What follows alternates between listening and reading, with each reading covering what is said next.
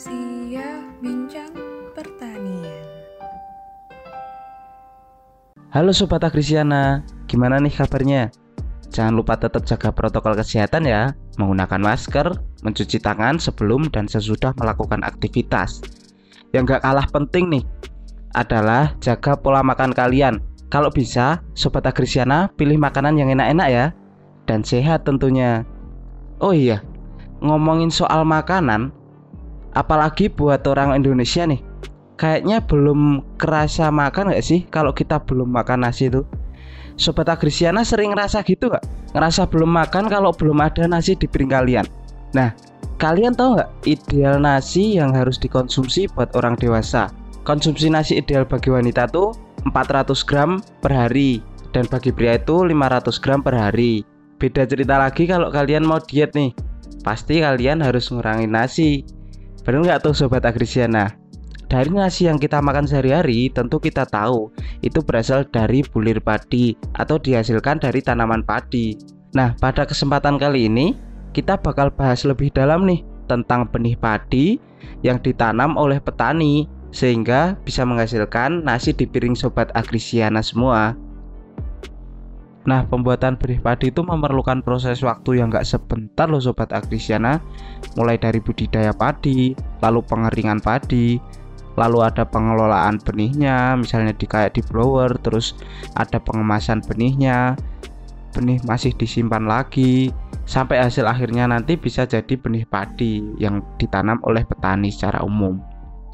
Mulai dari budidaya padi nah mulai dari budidaya padi produsen benih memerlukan waktu kurang lebih tiga bulan loh sobat agrisiana tiga bulan itu seperti kayak e, petani menanam padi pada umumnya bedanya Hasilnya nanti akan dijadikan benih, bukan dikonsumsi seperti biasa. Lalu tahapan selanjutnya, padi yang sudah dipanen lalu dikeringkan hingga kadar air berada di bawah 10%. Nah, setelah proses pengeringan ini, lalu dilanjutkan dengan proses blower. Nah, proses blower ini adalah proses pemisahan padi yang memiliki isi dan padi yang tidak memiliki isi. Nah, nantinya kalau padi yang tidak memiliki isi kan tidak bisa tumbuh dan tidak bisa menjadi benih. Makanya penting banget nih proses blower buat pemisahan padi yang berisi dan padi yang tidak berisi. Setelah di blower, padi dilanjutkan untuk dikemas. Biasanya pengemasan padi ini dijadikan per 40 kilo dan dikemas dalam karung. Setelah itu benih yang sudah dikemas lalu disimpan untuk selanjutnya akan diuji lab dan apabila lolos uji maka dapat dilakukan pelabelan untuk dapat memasarkan benih secara umum yang nantinya akan dijadikan beras konsumsi layaknya padi yang ditanam oleh petani secara umum.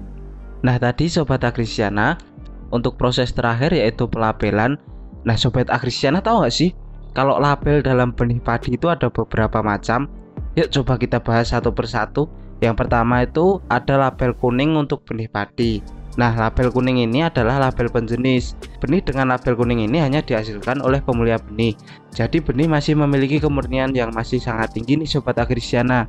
Benih dengan label kuning ini biasanya hanya ditanam oleh produsen benih yang nantinya akan diturunkan lagi menjadi label putih. Nah, untuk label putih ini atau biasa disebut dengan benih dasar, benih ini merupakan turunan dari label kuning nih sobat agrisiana. Jenis benih ini juga jarang ditemukan di pasaran karena juga masih dikhususkan untuk para produsen benih yang nantinya masih akan diturunkan menjadi label benih ungu atau benih pokok. Untuk benih dengan label ungu atau benih pokok, benih jenis ini cukup mudah ditemukan di pasaran dan diperjualbelikan secara umum di beberapa kios pertanian. Selain hasil tanamannya dapat dikonsumsi menjadi nasi, dapat juga turunan dari label benih ungu ini untuk dijadikan benih lagi nih sobat agrisiana dengan diturunkan lagi dan diberikan label berwarna biru. Untuk benih dengan label biru, nah ini nih yang paling sering ditemukan di kios-kios pertanian dan yang paling sering juga ditanam oleh para petani. Karena untuk benih dengan label biru ini yang biasanya akan dijadikan padi untuk dikonsumsi secara umum untuk masyarakat. Nah, sekarang Sobat Agrisiana udah lebih jelas kan tentang klasifikasi label yang diberikan kepada setiap benih. Ternyata setiap benih memiliki label yang berbeda-beda ya Sobat Agrisiana. Semakin menarik nih bahasan kita.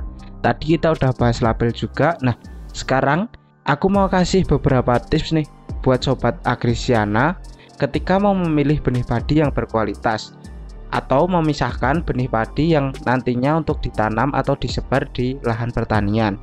Yang pertama, setelah kalian membeli benih dari kios-kios pertanian, pastikan sehari sebelum kalian melakukan penyebaran di lahan, kalian harus merendam dulu benih padi di dalam air. Fungsinya buat apa sih? Nah, fungsinya itu buat memisahkan antara benih yang berkualitas dan benih yang kurang berkualitas. Benih yang berkualitas ini ditandai dengan tenggelamnya benih yang direndam tadi Sobat Agrisiana. Nah ketika kalian merendam benih ada benih yang terendam dan ada benih yang terapung Itu jangan gunakan yang benih terapung itu Sobat Agrisiana Jadi kalian harus buang benih yang terapung itu karena itu memiliki indeks vigor yang rendah Apa sih indeks vigor itu? Nah Nah, kalian harus juga mengetahui indeks vigor dalam benih itu sobat agrisiana. Indeks vigor di sini merupakan kecepatan dan keserempakan daya perkecambahan dan juga pembanding pada jumlah kecambah normal pada hitungan pertama dengan jumlah seluruh benih yang ditanam nih sobat agrisiana. Jadi dengan mengetahui indeks vigor, kalian mengetahui nantinya keserempakan daya perkecambahan benih yang akan ditanam. Nah, selanjutnya kalian juga harus mengetahui viabilitas suatu benih. Pentingnya mengetahui viabilitas suatu benih ini apa sih sobat agrisiana? Nah, pentingnya itu kita bisa tahu nih, benih yang akan kita tanam itu memiliki daya berkecambah seberapa persen sih?